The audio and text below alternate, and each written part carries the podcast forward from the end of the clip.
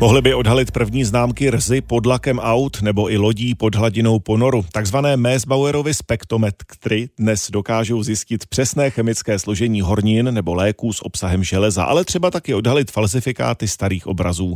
V industriální výrobě ale své uplatnění zatím nemají. Vědci z Univerzity Palackého proto dostali tříletý grant, aby tuto vědeckou laboratorní techniku připravili i pro průmysl.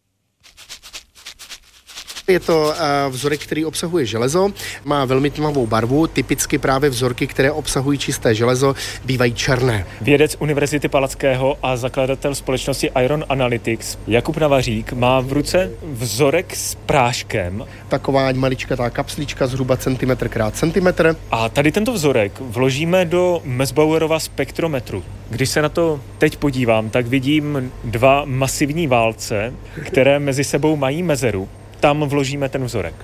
Ano, přesně tak. Tady v té mezeře máme umístěný automatický výměník na vzorky. Tady ten vzorek má v sobě železo. Co o něm chceme zjistit? Eh, chceme zjistit, eh, z čeho se skládá, protože to, že v sobě má železo, to je vlastně hodně široký pojem. Protože železo může vytvářet hned několik různých krystalických struktur.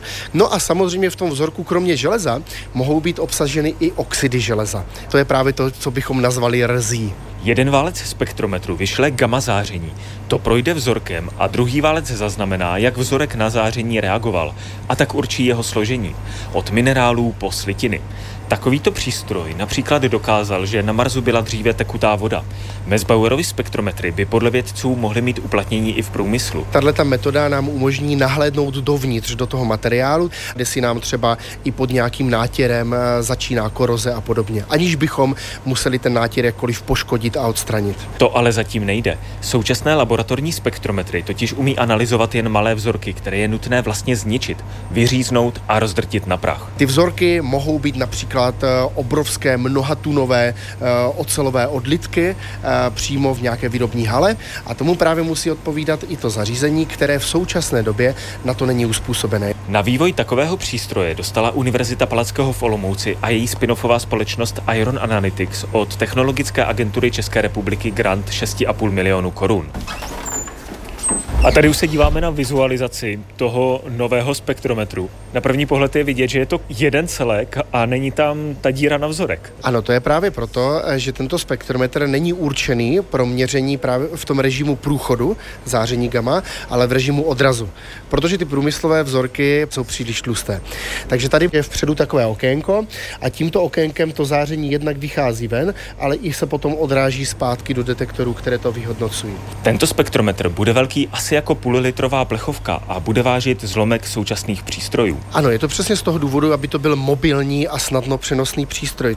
Takže se přiloží na nějaký konkrétní bod, ale není problém ten přístroj vzít a pomocí nějakého robotického remene s ním pohybovat a takhle vlastně provést analýzu celého toho povrchu. A to nejen při výrobě. Takovýto nástroj může třeba odhalovat korozi taky u již používaných výrobků, třeba i pod vodou.